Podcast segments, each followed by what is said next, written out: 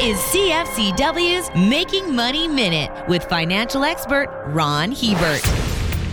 Generation Z is the youngest one. They were born between 1997 and 2015. That puts them between 6 and 24 years of age. They consider themselves woke or enlightened because they've determined that us oldsters have left them with a world that is fundamentally racist, misogynist, and environmentally degraded. They have been ruthless in having statues of yesteryear's heroes removed from our parks and their names deleted from our schools and public buildings. If they're furious with us now, imagine how amped up and really woke they'll get when they finally notice the trillions of dollars of debt we have left them on the hook to repay. For more information, listen to our Making Money show hosted by Ron Hebert and Gord Whitehead at letsmakemoney.ca or cfcw.com.